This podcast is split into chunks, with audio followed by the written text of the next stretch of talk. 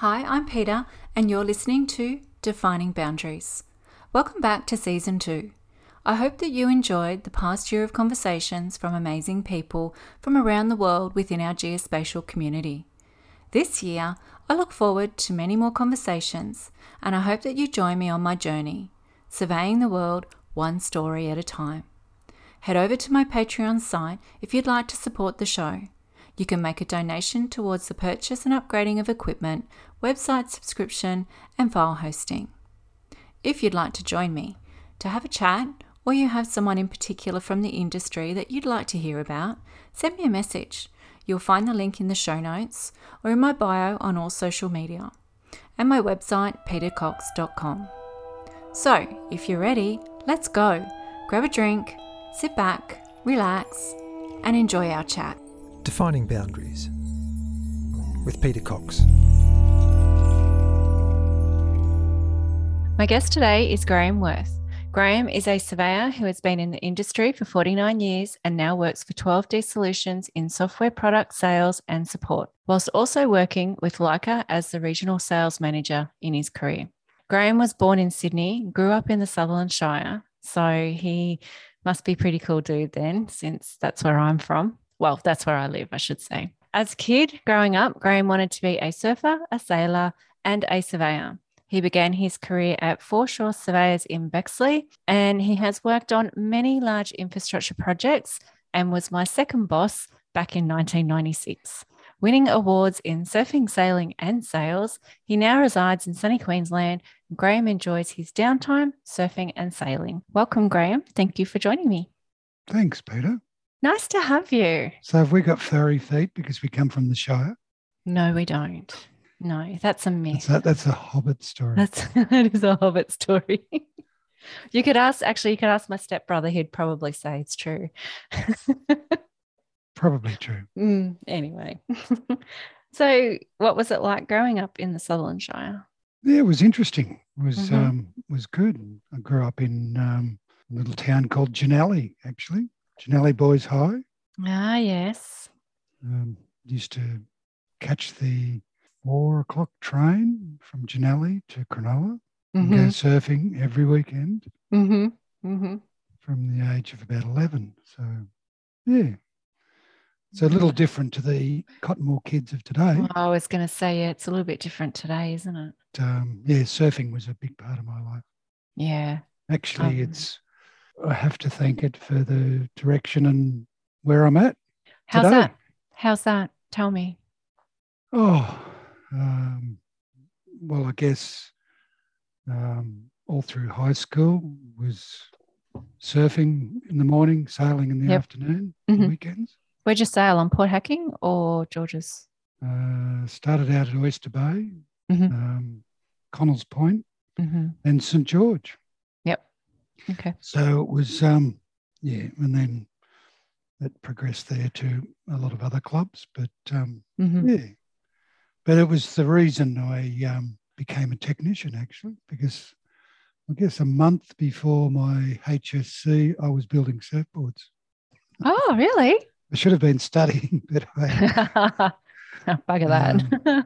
um, yeah, I, uh, I didn't go so well at um, year 12, so Mhm. I wanted to be a surveyor. So I uh, took up surveying as a technician, studying at night, working for Foreshore in the day.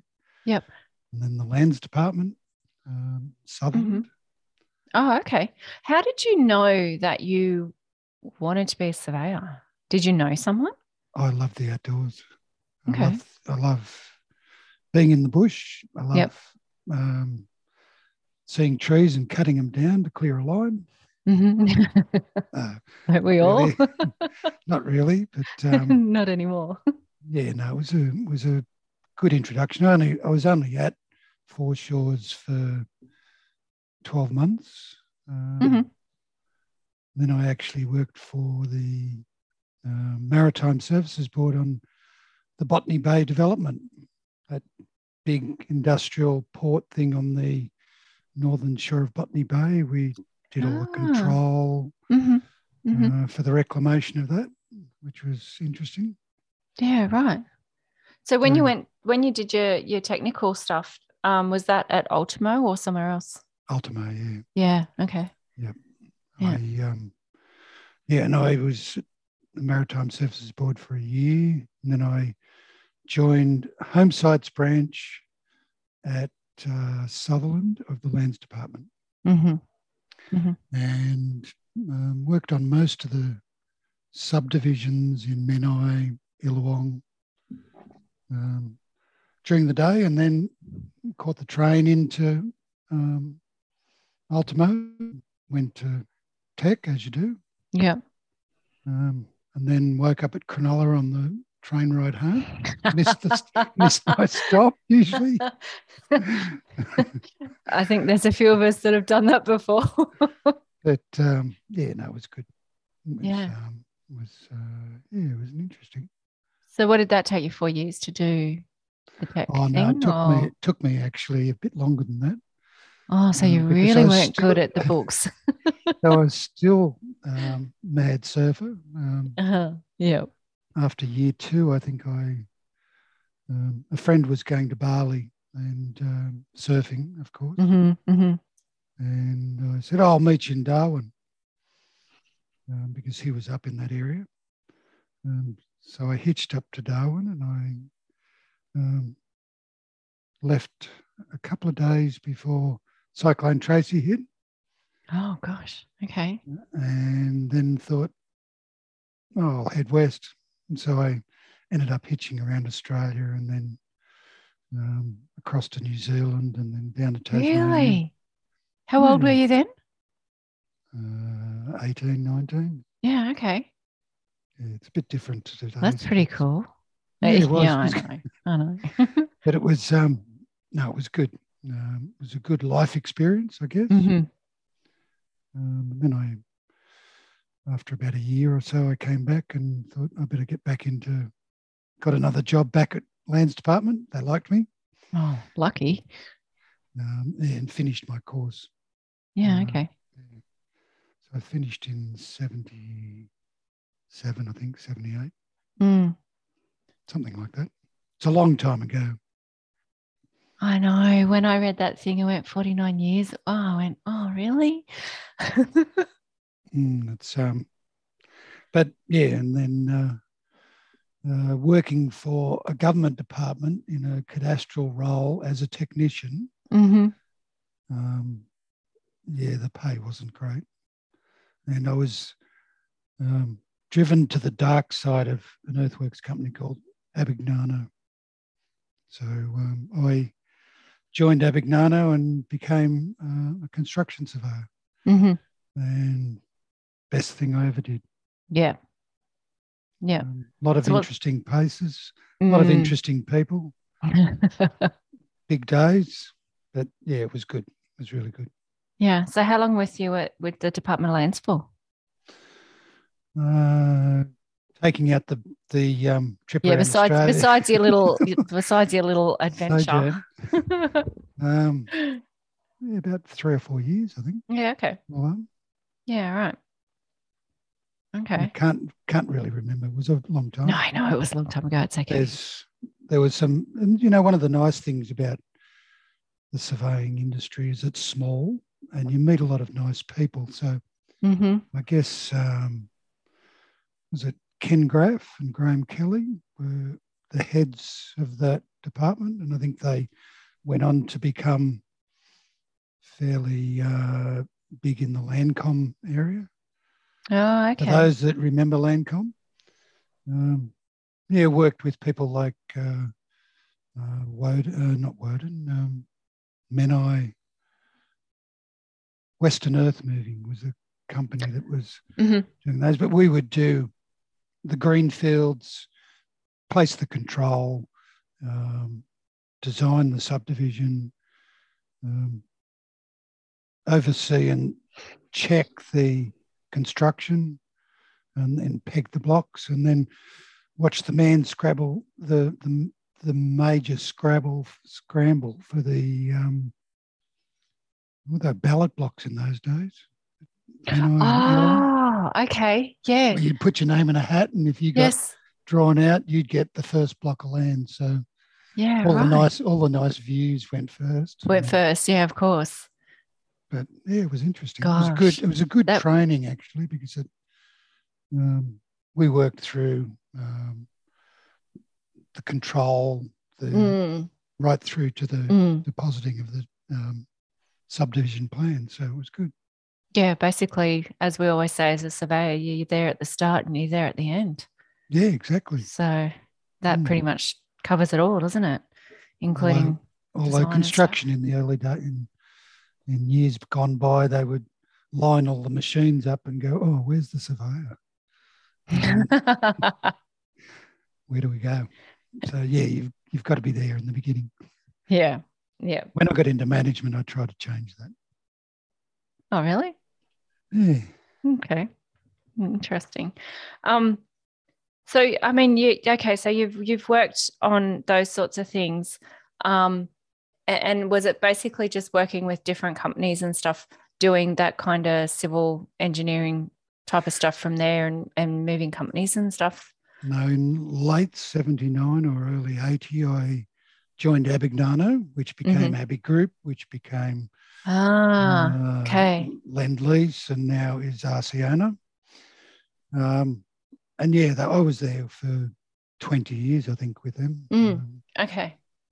So yeah, 20, 21 years, something like that. Yeah. Yeah. Right. Had lots Okay. of different road jobs. Yes. Um, and that's where we met Yeah, on the M2 motorway. that was my second last project. Ah, okay. There you Hmm. go. Can you remember? Can you remember when you first met me? Yes. Tell me the story. uh, you came for an interview. Um, and I'm a, I'm a great believer.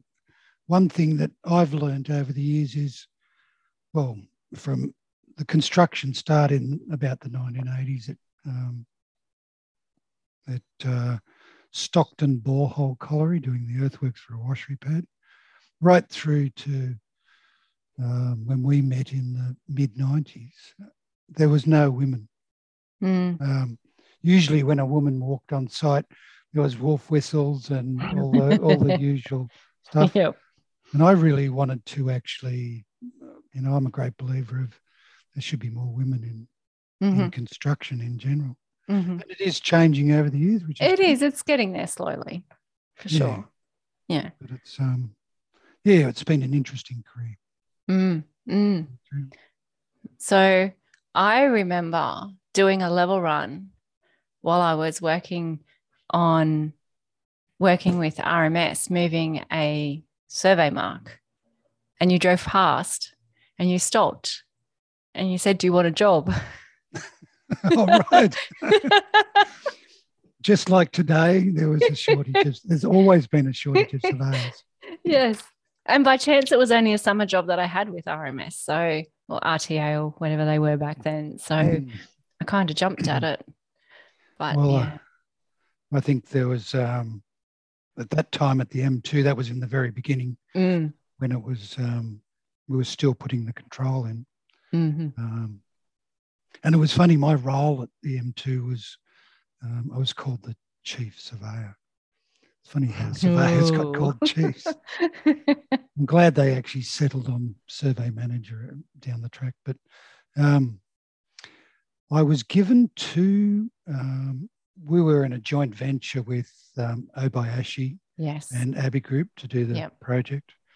And one of the senior people from Obayashi said, "Mm, I have two young people who want to come to Australia. They're doing, I think they were doing aeronautical or um, some engineering, aeronautical engineering. Um, Mhm. and I thought, oh, I've got to dig a lot of holes to put control marks in. And I sent these two guys out and they spent months, never complained, never did anything, but they, we would put a big mark on the ground where they d- would dig the control mark and yeah, Mhm. they, they put them in. I think you came along just after that when we were actually starting the control through that area. Yeah, I don't remember actually digging any holes. no, no, it wasn't much fun, but it was um, it was an interesting project in that it was um, very much a, a battle of the greenies, if So Ah, yes. we had tree huggers and people chaining themselves to trees. Mm, it was interesting times. Mm, But it was a But good. I- it was a good job. It was a good job. I just didn't last very long there, did I? Well, we all have our um, directions to follow. So, I just had to get there too early in the morning. and it was quite a drive for you. It was. across. It was. Yeah, Yeah. Yeah. It was uh I found a job nice and close to home. Which was Yeah. so much better.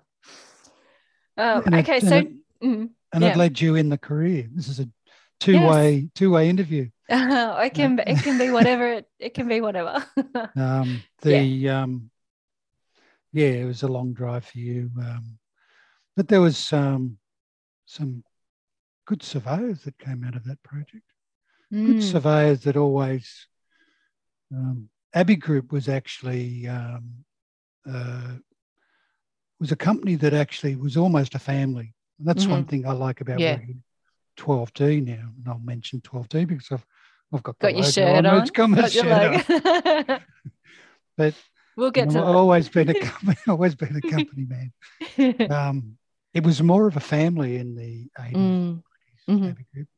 and so everybody was was actually well looked after, and yeah. um, they nurtured surveyors, which was, you know, we would look at other competitors in the industry, and they would hire in surveyors, Mhm. and the, probably the most important thing in construction is, as you said. Um, the surveyors are the first there and the last to leave. And that Mm. was very much the case, although usually in Abigroup, when you finished a project, you're already started on the next one. and yeah. being the first there again. So, um, Yeah. no, Yeah. good. Yeah. So when you started with the whatever the group was called right at the beginning, you were you Abbey- still Abigroup. no? Well, it was yeah. You said it was before Abigroup. Oh, Abbey, some, Abignano. Abignano. So Yeah. when it was Abignano, were you just a um a, technical surveyor still in a field position, or you were at that manage, you know, sort of stepping up into a Um, I've always worked, um, always worked uh, as a project surveyor. So, Mhm, mhm. Uh, my first job at Stockton um, in Newcastle was um, as the project surveyor. So I was just thrown in the deep end. You've got to look after this. Yep. Machines running around.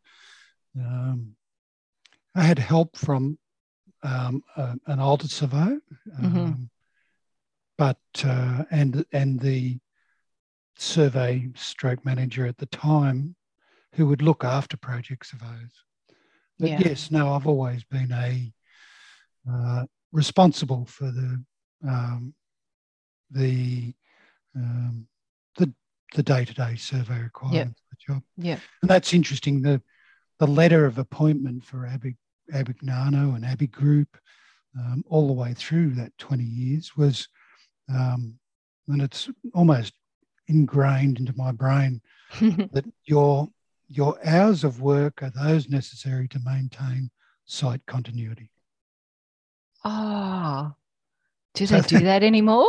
and, and you could work eight hours a day, and more often than not, you'd work 10, 12, Mm, whatever, yeah. So- just to keep your head above water. Yeah. But it's been interesting because in the early days, it was all pen and paper with the Chartwell yellow books. Mm-hmm.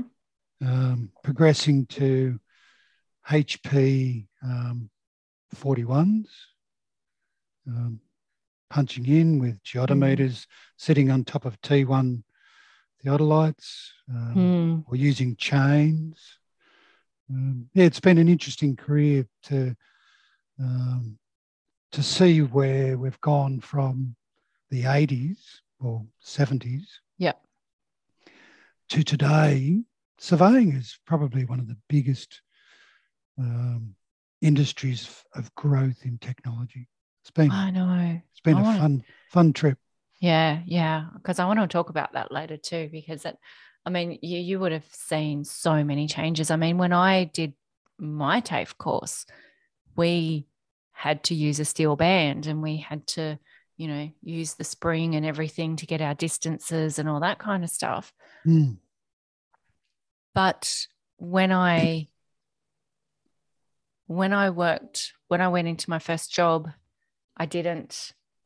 We must have had EDMs or something. I don't actually remember doing it in my actual job. Mm. Like we, I was, we, we, that's what I learnt on, but never used it out in the real world. Yeah, that was um, one thing that um, I remember vividly is going into the old sandstone lands department building. Mm-hmm. Oh yeah. In in and punch and um, assisting in those days because I was still training, but mm-hmm. assisting in punching in the control network or going down to the basement. And the, I don't know if you. I never you know, got to see the basement. And it, that's where you used to standardize the band. Yeah. There's a big um, base line down in there. It was yes. I know. I never got the, to see that. Deep down in the bowels of the building. I've got a feeling that when they moved, that that might be um, it, it's still there, protected, like historically protected or something. Could be. I need to. I'll have to ask Narelle that question. Mm. Mm. Should be protected. Yes, I'm pretty sure they fought pretty hard to. Yeah, it's should be part of history actually. Yeah, well, it is, isn't it? Yeah, no, I'm pretty sure that I'm pretty sure it is, but yeah, I'll have to check with that because yeah, that was pretty pretty cool that they had that down there. Mm. Mm. So, okay, so you were in your management positions, and our job was the second last job. Where was your last job that you were saying? The the last one, Warragamba Dam. Oh, okay. The, the new the new spillway. Mm-hmm. So, yeah, it was um, working at Abigroup. You actually had a choice, um, which was nice in a way.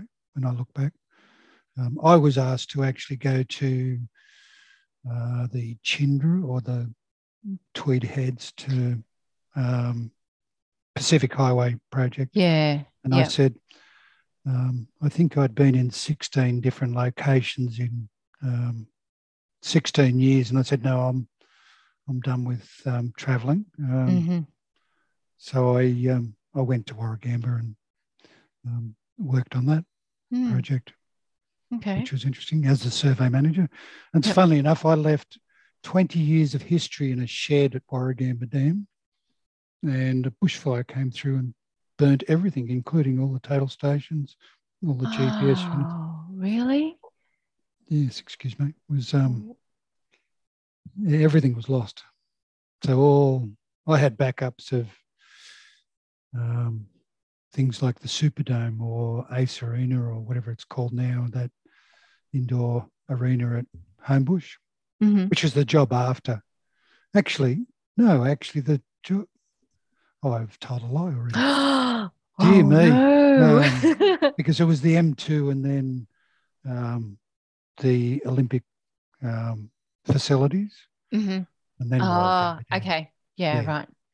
So I was on the um, 97 to 2000. I was on the um, uh, the 20,000 seat indoor arena at Homebush, mm-hmm.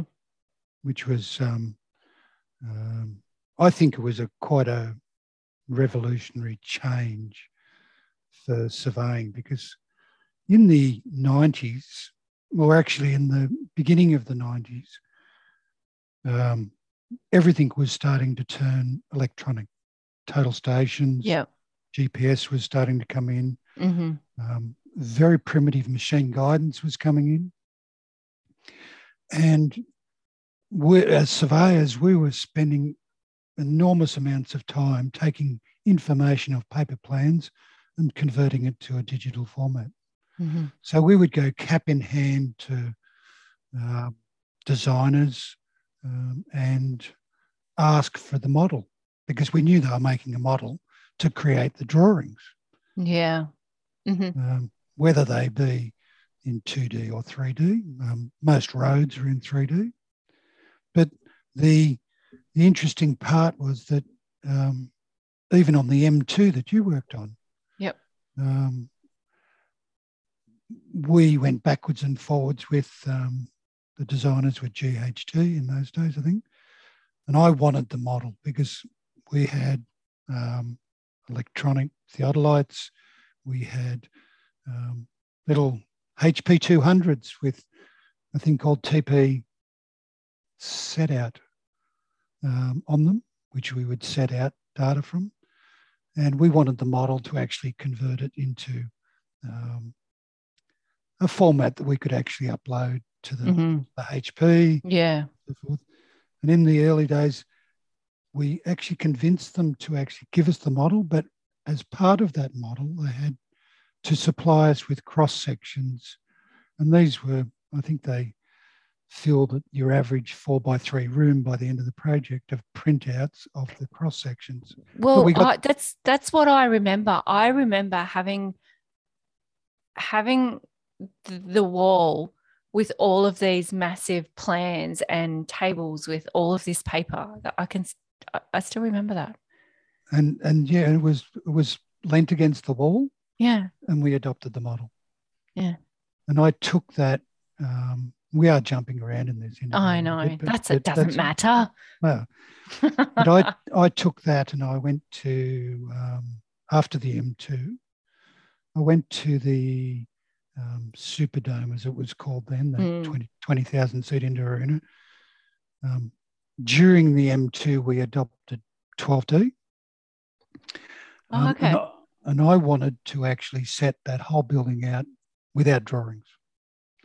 Mm. So we had meetings and we had discussions with um, Cox Architects, and um, we came to an agreement that they would.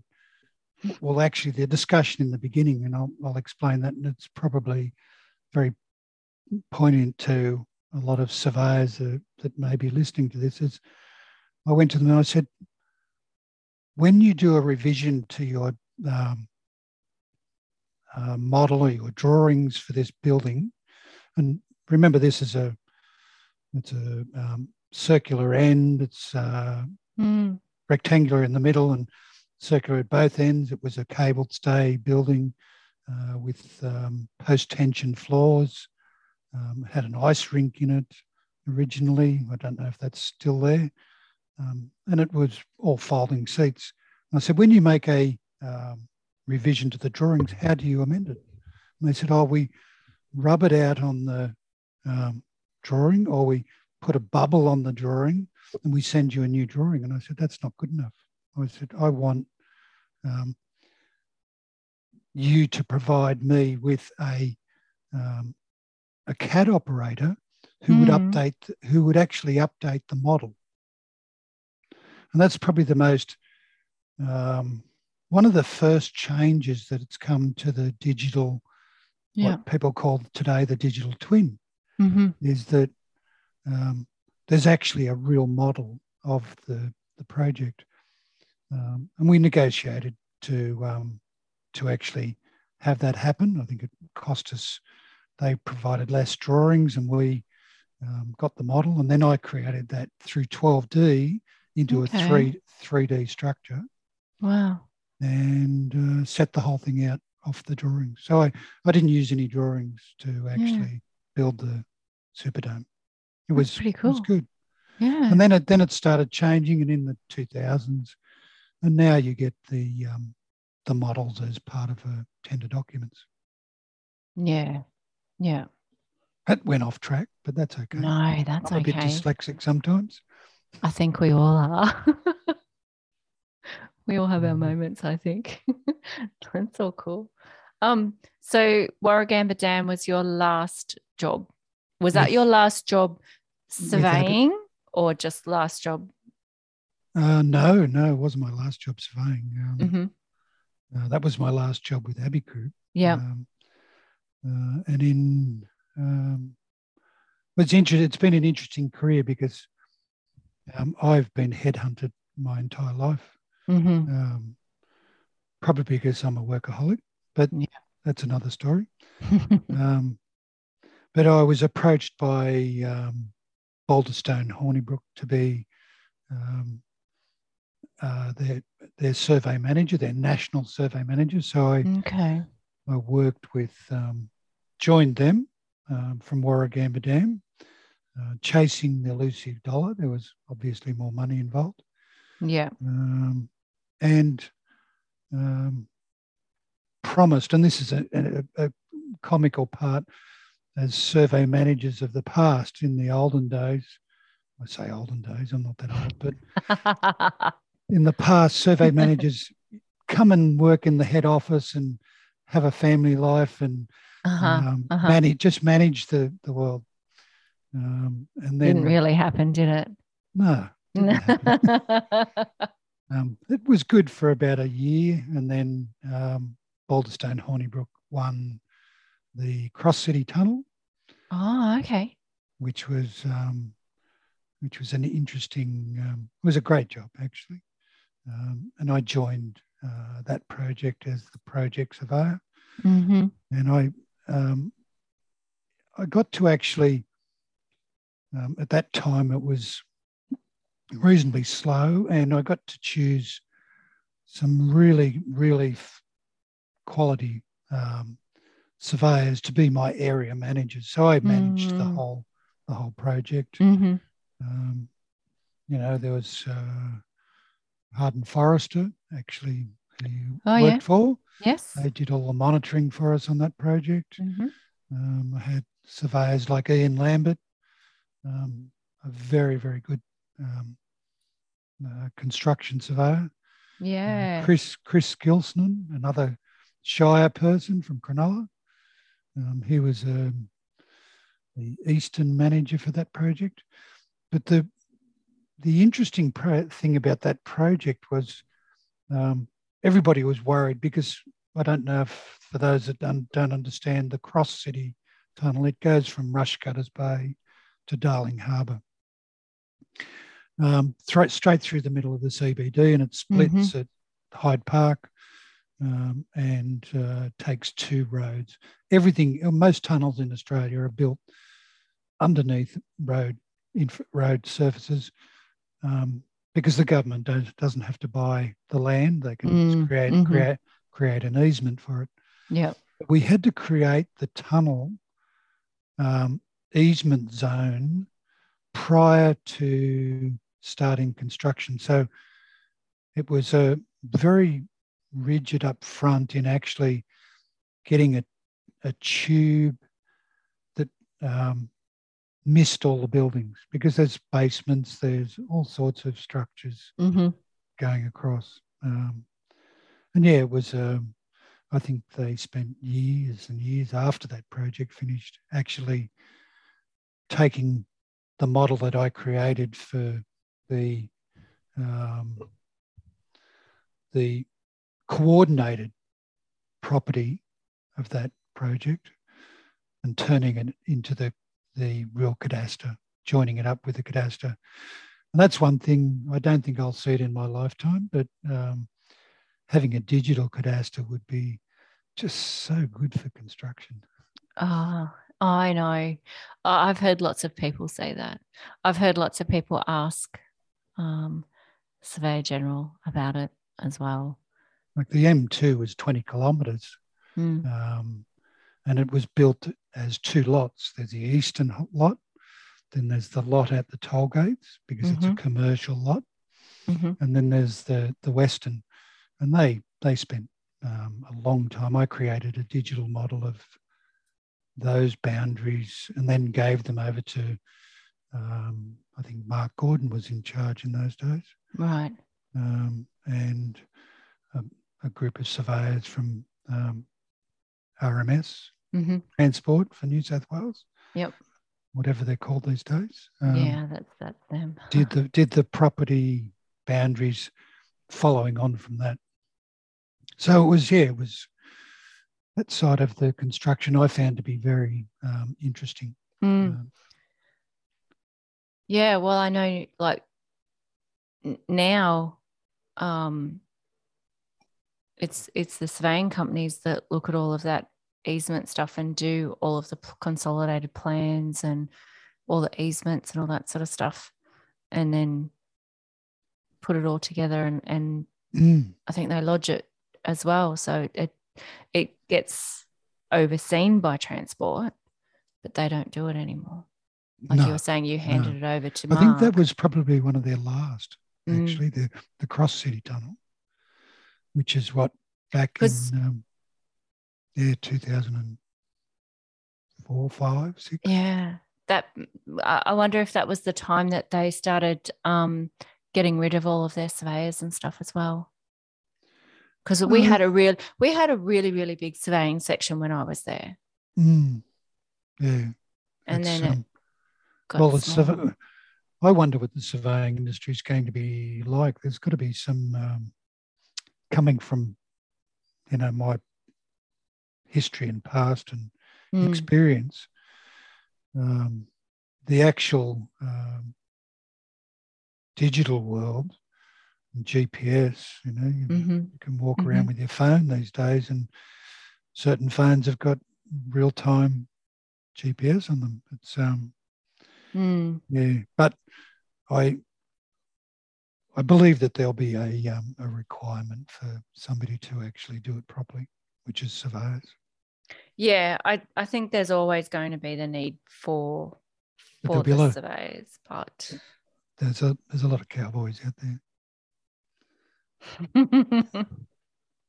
Not surveyors, Uh, cowboys, but users of um, the technology that yes, surveyors should manage. yeah, I think that really needs to be um, there. But it's it's interesting. I'm very happy to see um, uh, the surveying community um, adopt the uh, underground utilities Mm. um, section. Yeah, yeah. Uh, the- there, the- there was a big push for that to put it into the um into the training package Mm. um, and, and change it so that it actually suited. And um, I, I've actually started got some connections with locators and surveying locators and all that kind of stuff to try and um, build that bridge Mm. uh, so that we can have a, a, a better mm, what do you call it just a better relationship and better understanding of what each other does and and Yeah. how it all works and how you can work together and all, all of that kind of stuff and the well it's not Dial Before You Dig now what is it it's just um It's uh dig uh, yeah, I think it's still Dial Before You Dig. isn't it? no no nope it's changed. Dial Before You Dig is I've been out of the industry gone for 15 odd years. Well, now. they might still call it that at the moment, but they are going over to something else um, and looking at how they can bring more information in and work with surveyors and all that kind of stuff. So, yeah, I'm kind of made some connections a few weeks ago with all of that sort of stuff as well to try oh, and, good. yeah, try and it really needs to be really needs to be brought under under the umbrella of the um, Institute of Surveyors. I think. Mm. Yeah. Well, this was um uh actually have a contact with um Nolka, with one of the guys on Nolka, uh, on the Nolka Mm. board who is a surveyor, um, Mm. who is looking at trying to to get it all together. So yeah. Yeah, it's an interesting transition from um, well, starting with the cadastre to um, construction in the digital world, Mm. underground utilities, and then the the marriage of all of them um, has to Yeah. be managed to go into the future. Otherwise, it could, um, yeah, it could become uh, Yeah. They're, they're just yeah uh, i mean there's so many um un well, not uncertainties but you know how, how you can release that data if you've got a client paying you to to do the work. Like there's all these things that that people sort of talk about of you know why they can't put their data into the database because the client's paying for it and it's all, it, all those type of things. And then other people saying well you know if we do that survey and we pick up those it pick up those locations and someone's located them and we've picked them up and they go into a database then well uh, we're out of a job because everybody knows where they're where they are and and all that kind of stuff as well that's and that's a bad thing. someone loses Not- a job out of it no It's funny, isn't it? The when was it back in the two thousands?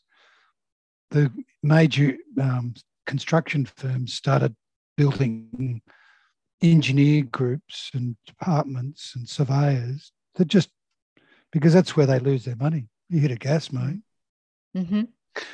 We put a pile down at Darling Harbour, right next to the um, where the um, where the uh, tunnel comes out at Darling Harbour. We put a pile down for the one of the walls there. Um, we believed that the gas main, which was buried about five, ten metres down, Mm. was in one spot, and we clipped it, and it closed all of Oh. South Sydney.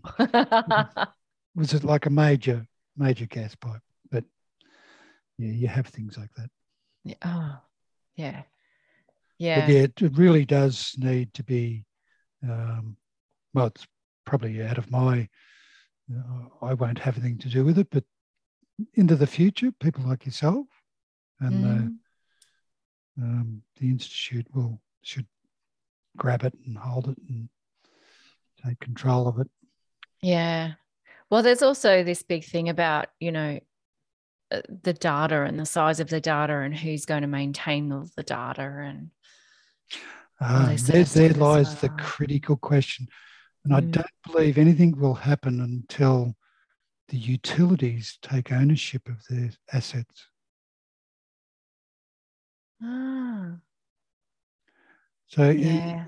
maybe that's a Well- government a government thing that needs another a government uh, uh, stipulation that Telstra looks after underground Telstra gas. Well, after yeah, it's pretty funny because there's there is there is a couple of companies that are really really good and do have a database apparently, but then Mm. there's others like you said, Telstra and a few others that are really really bad. Um, Yeah. Mm, But even the M2, you know, I can remember when they widened the M2. When was that? 10 years ago now? Um, oh, I don't know. I had surveyors come to me and say, Graham, because I had a really good as built um, Yeah. uh, of the M2. Mhm. Said, Where's the as built? And it all went up in smoke um, at. Warragamba Dam. But I That's so had issued I had issued those, but they just somebody puts them in the drawer, Mm. or they go.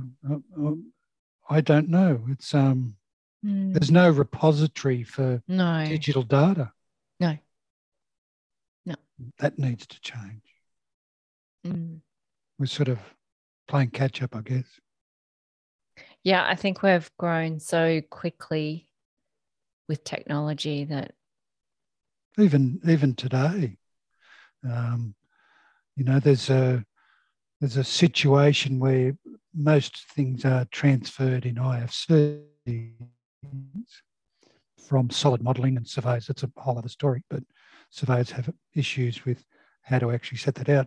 We could talk about that later, but um, those IFCs, you have to keep keep a unique ID of an asset all the way through to the end of construction. But where does it go from there? Is the question. mm, it sits Where? on a hard drive or in a database of some company. By the uh, it's given to the asset owner, but does the asset owner actually Mm, use it? And this is Prob- BIM, probably. BIM or digital twin. yeah, yeah. So a digital twin is a is a great concept, but where is the repository for Mm. the digital information? Well, I think that's what uh, I think they're just called before you dig. I think they've they're just taken the dial out. I think they're called before you dig. I Mm. think that's what they Well, that's great for the. are um, going to try and do. I think no, I, I do I could be from, completely wrong, but from what I've read and so forth, I think um, the um, Registrar Generals is actually doing a lot of good with the digital side of the Mm. that's coming in through. Um, and there's a body that actually can take that and utilize it. Um, but yeah, it's it it's, will be an interesting time. yeah, for sure. That's for sure. So we've gone off, we've gone off track. No, we no. There is no track. Oh, okay. There is no track. That's I'll have another sip of my red wine. yes. Enjoy your red wine. I finished my white wine already, so maybe we need to have a break.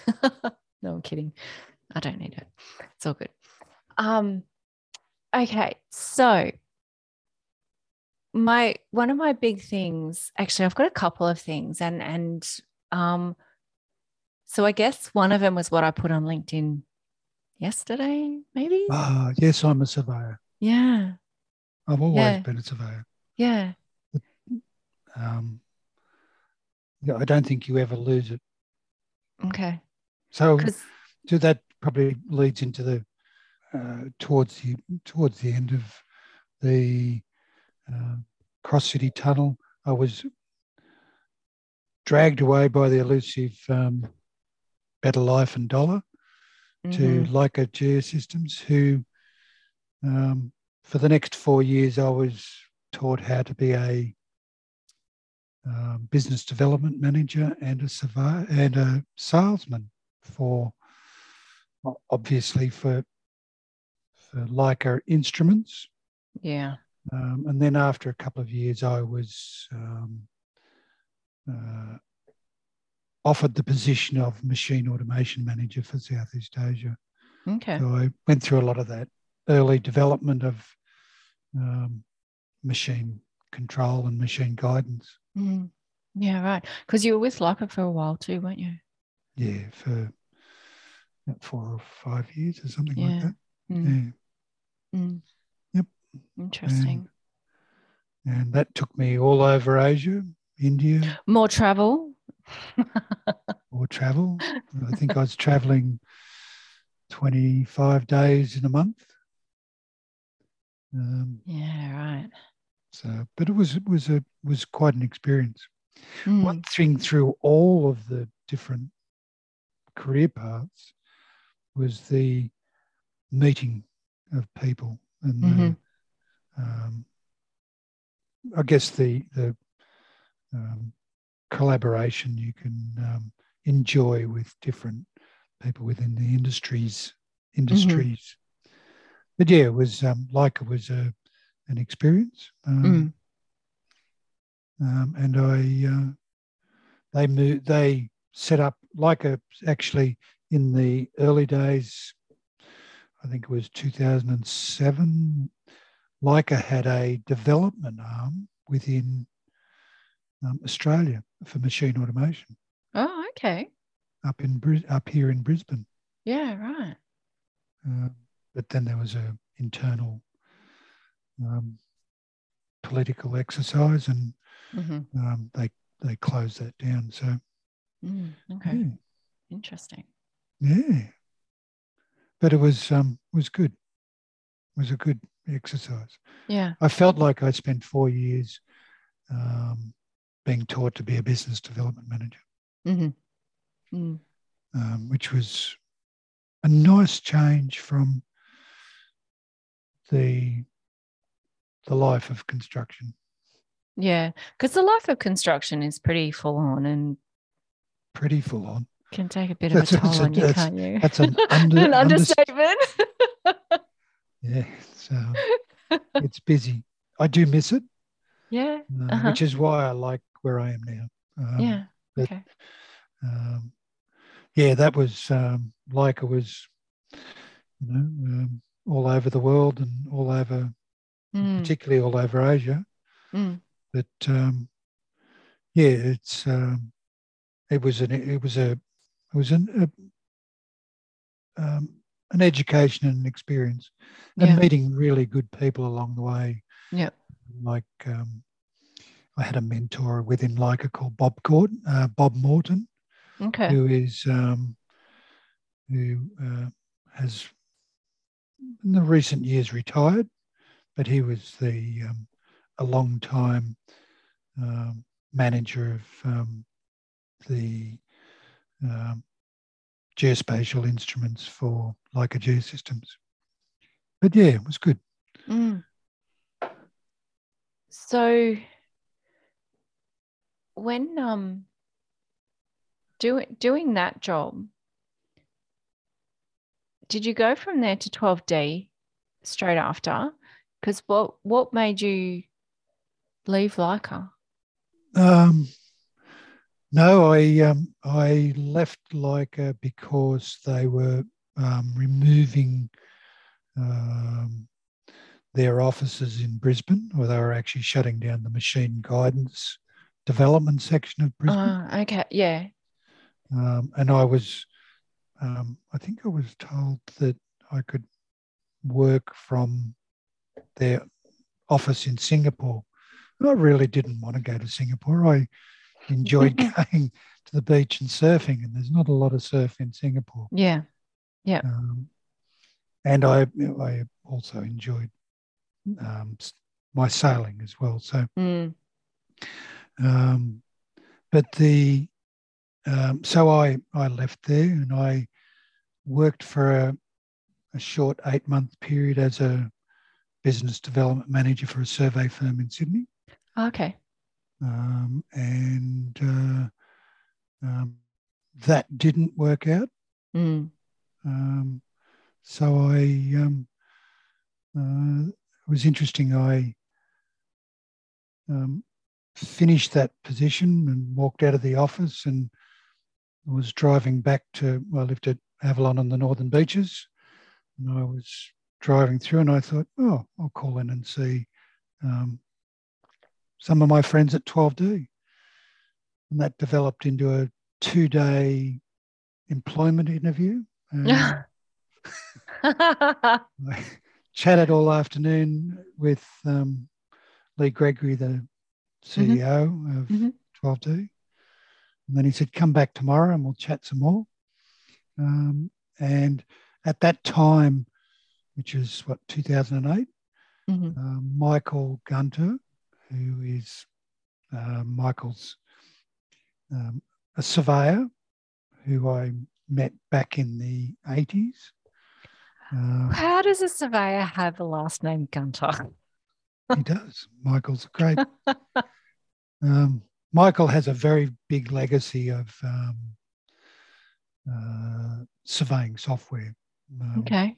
TP set out yep. in, the, in the 80s and 90s. TP yep. stakeout, which was on the 1100s. Um, then he went to and worked for Leica as well. Okay. Um, as the and developed the Viva software. Yeah, um, right. Which I think the legacy of that still goes through to their software today. But mm-hmm. um, yeah, um, a brilliant um, survey software um, developer. Well, it's pretty but, funny that there's some of these surveyors who t- ended up being software developers and stuff like that because you've yeah. got um, there's a few out there, like, you know, CivilCAD started off that way. Um, Peter Bloomfield. Yeah. Um, oh, what's the other one? It's on the tip of my head. I can't think of it. Um, oh gosh, I've lost it. Terra no, it starts. Oh, is that one? Oh, was that's not the one I was. That's Most of them are LISCAD. I think LISCAD was the one I was thinking yeah. of. Yeah. yeah. yeah.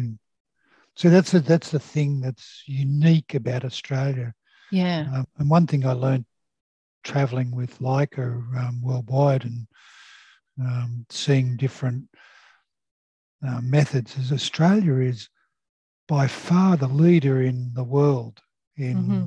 surveying technology, particularly the um, the um, digital and uh, we're just adopters. You know, in, in, as an example, most surveyors in Australia won't buy a low end instrument, whereas you go yeah. to other countries and they'll mm. nobody buys high end instruments. They only buy high end instruments um, because they want to be the cutting edge of technology, and we are. Mm-hmm. Um, mm. I see. Getting back to your question, do I consider myself as a surveyor? Yes, because we are the leaders in in technology mm. in Australia. Mm-hmm. But that interview with um, 12D, it um, a couple of days it went for um, over the period of a couple of days.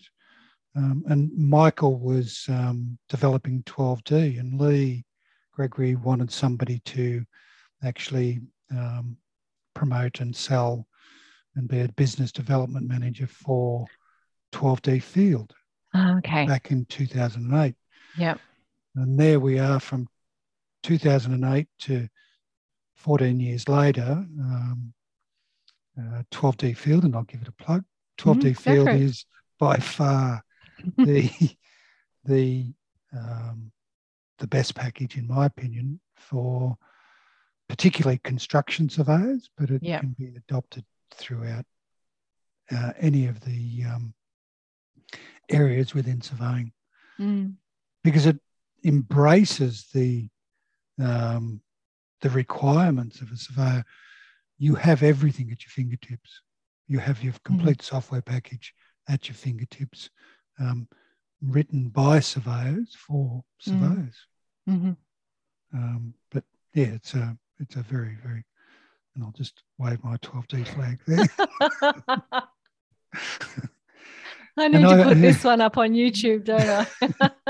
and I've been I've been with 12D since then, 12 2008. So I'm in my 15th year with 12D. Mm, I'm not one for bouncing around, no. but um, yeah, no, it's um, it's a great company to work for, and it's Mm. a um, a package second to none. Survey software package. Mhm. There's I the plug. know.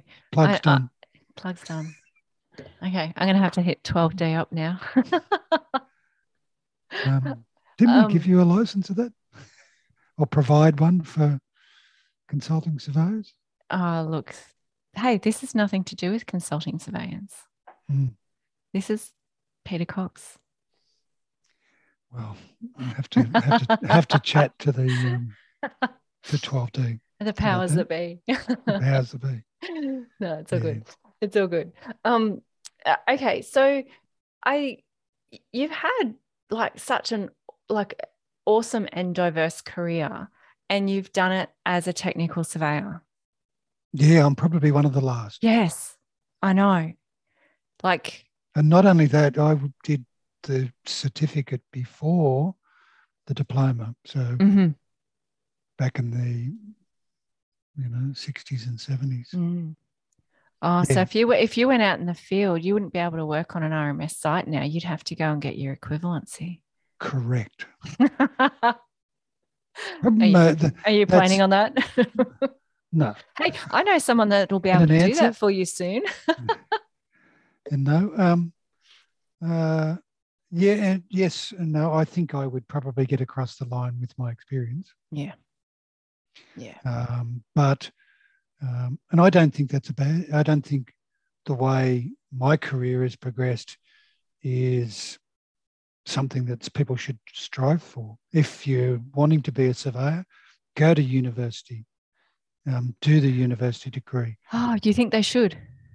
I think if they can, if they can uh, do it, they should because um, the institution that it um, provides them and the experience it provides them with Mm. is a very, very grounding um, for the career that they're looking at in surveying. Because let's face it, with any career, any career, you have the grounding of the university degree or the um, the technical side through a um, college. Is yes, it's an important part, Mhm. but it's a part Mm. most of the experience and knowledge comes from the career and who you actually work with Yeah. and your mentors. hmm You know, when I, um, um, there was a period where um, I can remember being offered, oh, maybe you, it's a shame you missed out on doing your articles. Because back in the 60s, Oh, yes. you could yeah. be an art, you could be a surveyor by just working as an apprentice. Mm. um, and that that that that mentoring to um, young surveyors, Mm. particularly graduates out of university, is so important in this Mhm. industry. It is really important. And that's one thing that I am hoping for when I get this academy up and running is that they need to have a supervising surveyor. So I'm hoping that we yes, we get that mentorship back. Mm. Because it really, to me, I, I believe also that it's really, really important to have the mentoring from from No. surveyors with that have more experience. My hope is too that the consulting surveyors is a um, is one arm of surveying, but there's there's many. There's there's the utilities, there's the construction, there's the hydrographic. Um, that should be all brought in under the umbrella of the consulting surveyors or the institute.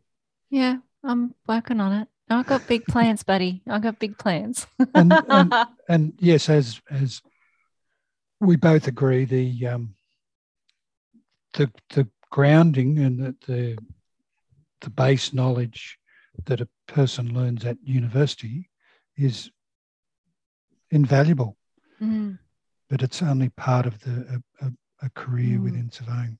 yeah, because it's interesting, um, you know, because I'm technical. I didn't go to university for surveying. My cousin is a graduate, went to university, didn't become registered, chose not to become registered, but had a really good business, sold it to a bigger company, and now he's, you know, close to getting out of surveying. And then you've got these surveyors that go through and do well, you know, their pathways. Do they some some do the technical, then go on to, to university, Mm. and then go on to registration and then others who go straight into uni. So there's so many different pathways of being able to to move up and and get those qualifications like like in the 70s, I, um, uh, people like myself who did the um, certificate back then, everybody was going to Perth to do their, yes. Yes.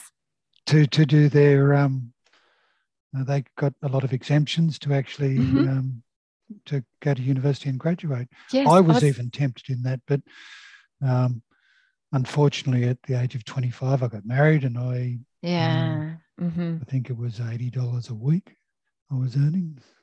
oh gosh maybe even less than that, sixty dollars a week. Um, and the, the elusive dollar working for a construction firm. But Mm, it's but it's interesting the um, and I'm a yes, I am a technician who's had a career where I've been in charge of um, some of the biggest projects in New South Wales, for instance. mhm, mhm. Um, but th- that was utilising surveyors who were really um, the best of the best in surveyors. Um, Yep. And um, yeah, it's, it's been an interesting ride.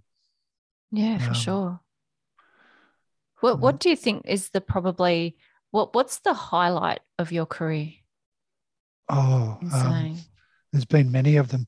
It's Okay. actually the highlight is actually because construction has been where you go and it's a, a greenfield site or it's a um, the Superdome at um, Yep, Homebush, which was a which was the washery off the cattle yards for the um, cattle sale yards in Homebush when it was that back to to Okay. see it from from the ori- or, origin of the project Mhm. to seeing it completed and actually standing, um, looking at um, the finished product. I love building Yeah. things.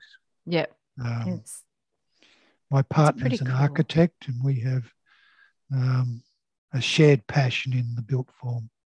nice. Um, yeah, that's probably, but that's one part of it. But probably the most important of all is the people I've met along the way. Mhm. Uh, Does because, that include me? of course, not that we interact, not that we interact that often. No, I know. I think your um, path you're taking with this and um, the education side for um, uh, consulting surveyors is it's it's a really necessary Mm, um, thing. yeah, Just, it is. just just get more kids in interested in surveying. well, we're working on it. We're getting into schools. We're working on it. We're we're getting there. It's Um, a slow and, process. and em, embrace. You know, the the the funny part is people are very busy, but I think that mentoring is um, actually Mm, uh, hugely important Yep. because um, there's some things you would never learn in any um, institution of, so true. within the industry and Yeah. training. Yeah, no, it's so true. But I have to agree with some of the people. I mean, like, this is probably one of the reasons that I started the podcast was because I used to get to go to conferences or seminars or, you know, things like that and speak to surveyors and Mm. speak to to different people and, you know, what they're doing or what they're working on and all that kind of stuff. And it stopped. And that's Mm. probably one of the reasons why I started the podcast was because um, I could get them on and tell their stories because some of the, I mean, it started with some of the old guys, you know, they had some pretty cool stories. And I thought we need to get these down somehow. We need Mm. to get some of their, their, their, um, you know, their stories recorded. So I think, Yeah. I think we have a pretty awesome community for sure. and it's very small. Um, Mm, mhm. Some of the people uh, and, and the the actual um, surveying community, like I'm totally focused on the construction side, um, and their knowledge is is is lost. Yeah. But it's um, if they're not utilised. So mentoring is a Mm. good thing. Yep, I've had sure. some. I've had some awesome ones. Yep. Um, and there's so many smart young guys coming through now, particularly in construction, because that just jumping side exit stage, stage, left, as I've been doing throughout this conversation, is working for 12D in um, promoting and selling, developing training and support Mhm, mhm. for for 12D field. Um, I love it because I'm actually not in the industry doing those 12 hour days banging pegs in or loading Yeah. machines, but I'm still communicating with all those people. Yeah. So it's been, um, yeah, Mm. what am I? I'm 67, heading to 68. Um, and I'm no not way. I'm not in. I'm not interested in in retiring as yet because I do enjoy, and we're in a Mm, we're actually in a cusp of another change. We had the '90s change where everybody wanted because total stations and yeah. um, GPS and controllers wanted digital information, and they were giving us paper plans. Um, and we're in a cusp now where we're going into the digital digital twin Yeah. and the BIM revolution, um, yeah. Where surveyors are now actually on projects given, um, you know, in back in the paper area, you had a line, centre line that you set a road out of.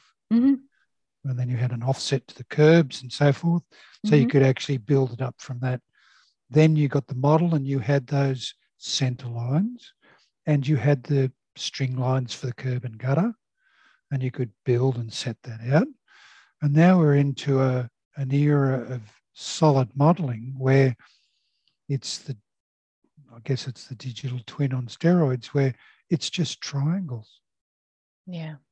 and that whole model is um, we've got equipment that's used to using points and strings Mhm, and now you're looking at faces and edges mm. of triangles so actually developing through well the development of give it another plug 12d um, to, to support And now that's going to cost you. to, to support those um, requirements is, um, and we we are very proactive in um, supporting and, and yeah. nurturing Mm. is is giving surveyors another headache. Actually, how do I, I get this solid model? How do I set that out with? Um, it's just a bunch of triangles that looks Mm. really nice on a computer screen, Mm-hmm. a bridge, for instance. Mm-hmm. Um, but how do I actually put that in the ground in the right place? And yeah, it- it's a it's a So how do they? uh, we've got tools to actually um, create the edges, create the points. We're developing, and we have tools now to pick the the faces and so forth. So Mhm. we're Mhm. working and improving. Um, 12D is something that never stops developing. It's um, Well, I think if you're a software developer and you stop developing, then you're going to go bust. yes, exactly. Mm. But it's um, yeah, it's um, uh, it's an interesting time. Mm. Mm. But it's um, the BIM revolution and the digital twin is um, yeah something that's uh, it's going to be here, and Mhm. I'd, I'm keen to see what the next phase of it is. Um, so I don't want to leave the industry Mm. little, for a little while yet. Mm, fair enough. Fair enough. So you so like you I know you say that you're a workaholic. How do you relax? Did I say that? Yeah.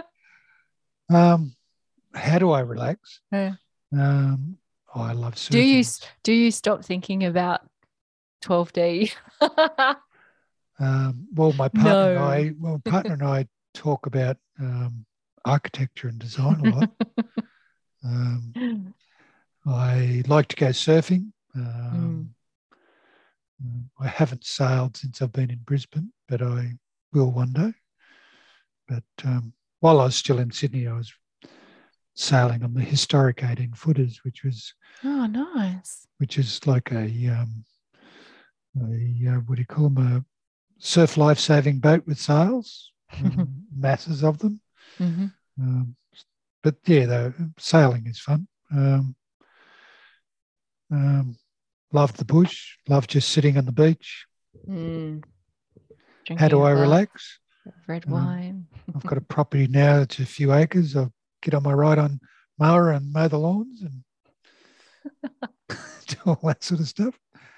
But um, no, uh, uh, relaxation to me is um, actually talking um, to surveyors. Yeah. I'll stay on track for the Oh, purpose of the podcast. Is it's I find it I find it relaxing um, getting support calls from surveyors. Oh, I've got this problem. How do I do that? And actually working through the problem to, to Mhm. solve it um, is is challenging and it's good. Keeps you young. Yeah. Keeping too many people thinking. too too many people retire and die. That's so true. Don't so retire true. Don't retire. or just keep doing it. Just wind Keep- it down a little bit. Keep doing something. Yeah. Yeah, definitely. Uh okay. So I'm thinking that you're a bit of a rare breed. Well, no, no, I wouldn't say rare breed. I'm lucky. Um yeah, okay. I'm I actually I'm I believe I'm lucky. I um I'm the last of the technicians to actually have a very good career out of being a technician. Yeah. Are you do you think? Uh Because know, I've got I- I- some of my crew that have gone through that I've taught who haven't gone on to university and they've made really good careers and Oh, have their yes. own businesses and are really succeeding. you can, but it's um it's harder. Let me say it's harder. Okay. Uh-huh. I believe it's harder. Big- Because of the restrictions on registrations and, and what you can do as a technical surveyor and stuff or as you as you said, if it wasn't for my experience and I was a technician, I couldn't even work on an RMS job. Mm, I couldn't manage it. And I've done uh, Monaro Highway, um, Mm. roads in Canberra, Hume Highway, Cullerin Range, Yep. at Albin Hume Highway. I've worked supported guys on the Mittagong bypass, mm, the Hornsby bypass, um, from Pearce's Corner up to Asquith. Um, Yep. Managed those as the survey manager. That Mm. wouldn't happen for a guy uh, or for a girl who was a technician today. Yeah. Mm. Um, and yes, uh, um, I, I, I just believe that if if if person can have the opportunity, and we do have a problem with numbers in Mm. universities. Mhm. If people if people can actually um, stick their head to the grindstone and get in there, go for it. Yeah, I could probably talk about the the different issues that we have with all of that. I'm sure I've banged on about it before. Um, I think it just is. It's very hard for some people to get into university. It is. Yeah. Yeah. Yeah. It was, was hard for me. and and if you if you get a mark i mean when you look at what's required in new south wales if you get a mark that high unless surveying is what you really want to do i think there's other careers that people know more about for the mark that they're requiring Mm. that's that's the biggest problem which is why we're trying to get into schools and stuff as well. Mm. i could go on and on and on about that So the um, the institute that you're building through the consulting surveyors uh-huh. Is it a, um, a continuous learning um, development within the, or is it a straight out replacement for the? Well, Ultimo's closed now, isn't it?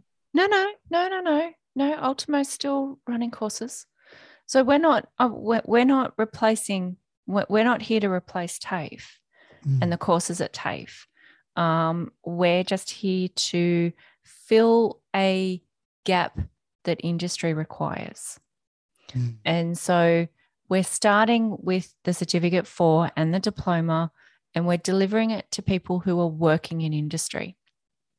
Yep. So anybody from school can still go in and go to Ultimo or Wollongong or Newcastle or down or do the online Albury NEC options. I, I believe that they are all still running. Mm. Um, we're taking the people who are working in industry and don't want to work part time, but don't want to work part time to study full time, or don't want to do a part time model and go to TAFE and do it that way. Uh, Mm. we're, we're we're trying to fill the gap of those people, and there's also like Queensland has no TAFE, Northern Territory has no TAFE, uh, ACT has no TAFE anymore, so there's no surveying courses in those areas. Mm. So that that's what we're trying to fill the gap for for now. Um, so certificate Yeah. four and diploma, but that's not where we're finishing. Um, just you take know. the try. Just take the trying bit out, where you will fill. the we gap. will. Sorry, I am. I will be. Um, we are That's going. good. Well, I'm not doing. It's not. It hasn't happened yet. Uh, it will happen. It is happening. Um, and we have a lot of people on the list already who want to do it. And there's a lot of upskilling that needs to happen. There's a lot of you know things that surveyors want to learn, but Mm. I see that. yeah. I see that as a big area. Yeah. Yeah. So we're looking at all the the small upskilling stuff and mm, Mm. possibly, you know, business stuff as well. You know, it's it's gonna grow for sure. Yeah, and there could be opportunities there for filling that um, construction side or the even the utility side. Mm. Yeah. Um, Yep. And the hydrographic side. So there's Yes. yeah, there's opportunities there.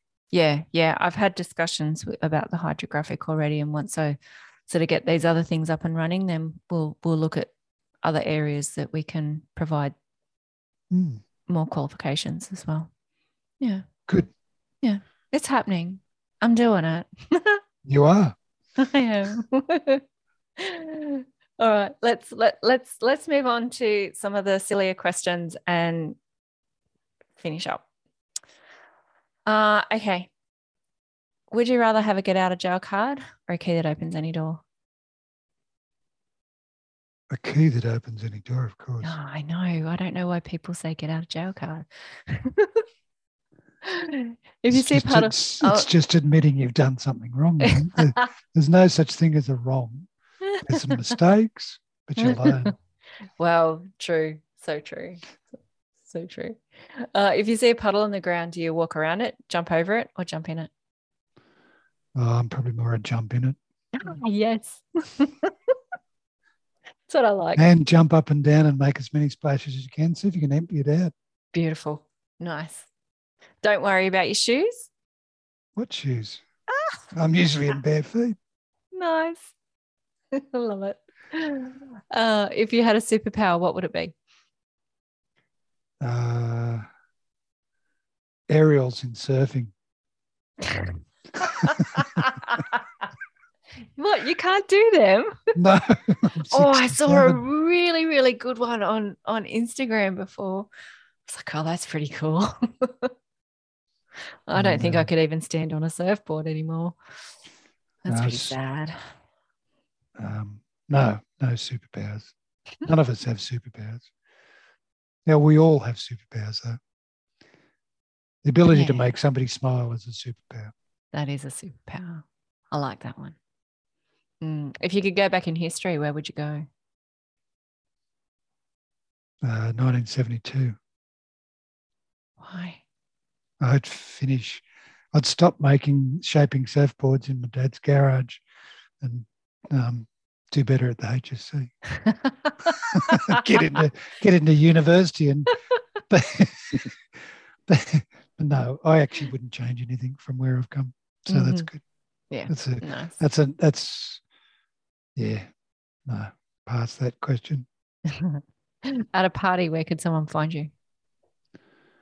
uh in a deep discussion Mm. With a glass of red wine. Cheers Cheers. it's empty. it is it is friday night at 8.30 after all I know. I know. uh, if you could change one thing about the surveying industry, what would it be? uh, more recognition of um, technicians that are in Ah. construction Oh, mm-hmm. fair enough. particularly Particularly particularly if if you had a do over, a do-over what's a do-over if you had the choice to do something again, if you had the choice of doing it again, would you change anything? No, because I'm happy where the, I've Yeah. enjoyed the ride. Yep. And do you regret your decision to become a surveyor?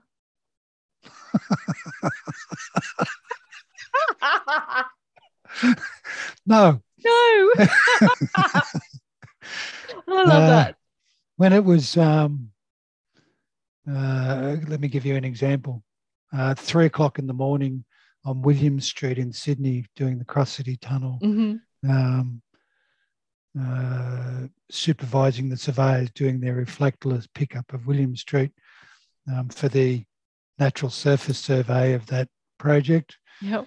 um, and I was accosted by a um, a drag queen because it's William Street near the cross. What was the question again? Do you did you at that time did you regret your, what you were doing in your career? Oh no, it was just that the, um, some of those, some of the um, things you see along the way in, in Mm. life are um, are interesting. Would that be one of the funniest things that happened to you? Oh no, there's been lots of funny things. What else? Far outweigh that. Oh, what else? Tell me. Um, oh, lots of yeah, lots of th- tell you. um, when I was uh, just before I started working with um, in 1978, hmm um, I was working for the Lands Department, earning nothing. I had another job. My friend had bought a hotel in Enmore, next to the Enmore Theatre, actually. Oh, yeah. the- Duke of Edinburgh, Enmore. Mhm. Yep. Um, and he had these people that came in and broke furniture and smashed the place up every Saturday um, in between their stints in Long Bay Jail. Um, and a little guy came in and said, um, Do you mind if we come in and put on a show? So he, he actually was one of the first in seven, 1978, mind you, one of the first um, drag shows in Oh. Enmore in a hotel. and some of the things I saw in that hotel as a barman, I kept back. Um, um, uh, yeah, were very funny, very very funny. Some Mm, funny could times. imagine. I could imagine. But the Could things you do to earn a dollar to survive. Mm. Yeah. So were you studying and working and surveying at that time as well as doing? No, I'd finished, Okay. but I was just that was the cusp between Lands Department and Abigroup. yeah. Okay. Yeah. Right. Just bought a house. Mm-hmm. Um, yeah, Mm. as you do. Just bought a house, got a mortgage, got to get ahead. Yep. Yep. Okay. Well, I think that's probably all of Oh, our that's gonna- serious going to end it on that. No, we're going to do our quick shots. Yeah, we're going to end it on tronies. Yep. Okay. we're going to do our quick shots. Unless I've missed something, is there something else that you want to talk about? No, not really. No. I just um, for whoever's listening, thank you for the ride. Um, I've met some fantastic people, and um, yeah, it's been good. Mm, yeah, And there's more to come. there is definitely, most definitely. All right, let's do our quick shots. Tea or coffee? Coffee, Coffee. Tea, just doesn't cut the mustard. Fair enough. Cat or dog? Uh, dog, Sunrise Kel- or sunset? Oh, what? dog, dog, kelpie. Kelpie. Have you got a dog now? No, not now. No. Mhm. Mine's a German Shepherd, if I had my choice. Yeah, back legs are a problem. Well, they are now. They've bred it that way. Anyway, sunrise, sunset. Oh, I'm a morning person. Summer I usually, I usually still to today, um, when it goes from dark to that first Yeah. grey, I'm Mhm. awake. Just happens. it took me about three hours to wake up this morning from when I actually woke up. Summer or winter? Uh, I like both. Um, Mhm. much okay. prefer summer though, I guess.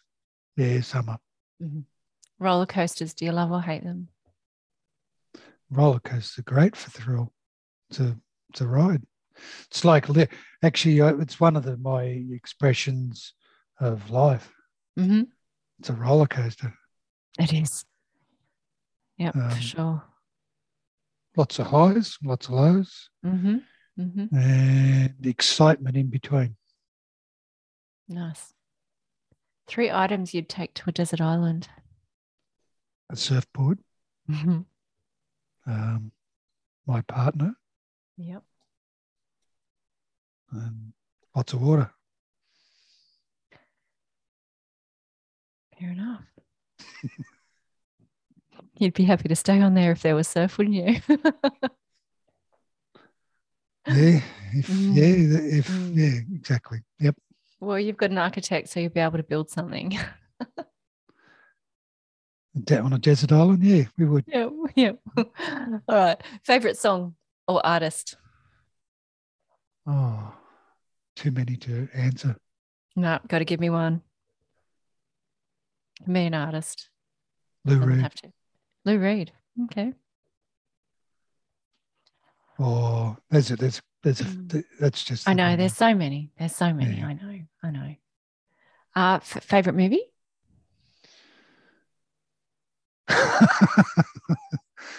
uh, favorite movie. Wow. Oh, yeah, good question. Okay. You don't have to answer because some people, I can't even remember the movie that I watched. I actually, I do remember the movie I Oh. watched the other night. Um, I do. Um, uh, Kevin, is it Kevin Costner in um, with the Indians? Oh, I was going to say, please don't say Waterworld. No, no, no. Um, the Indians. Oh, Hmm. having a 67 year old moment.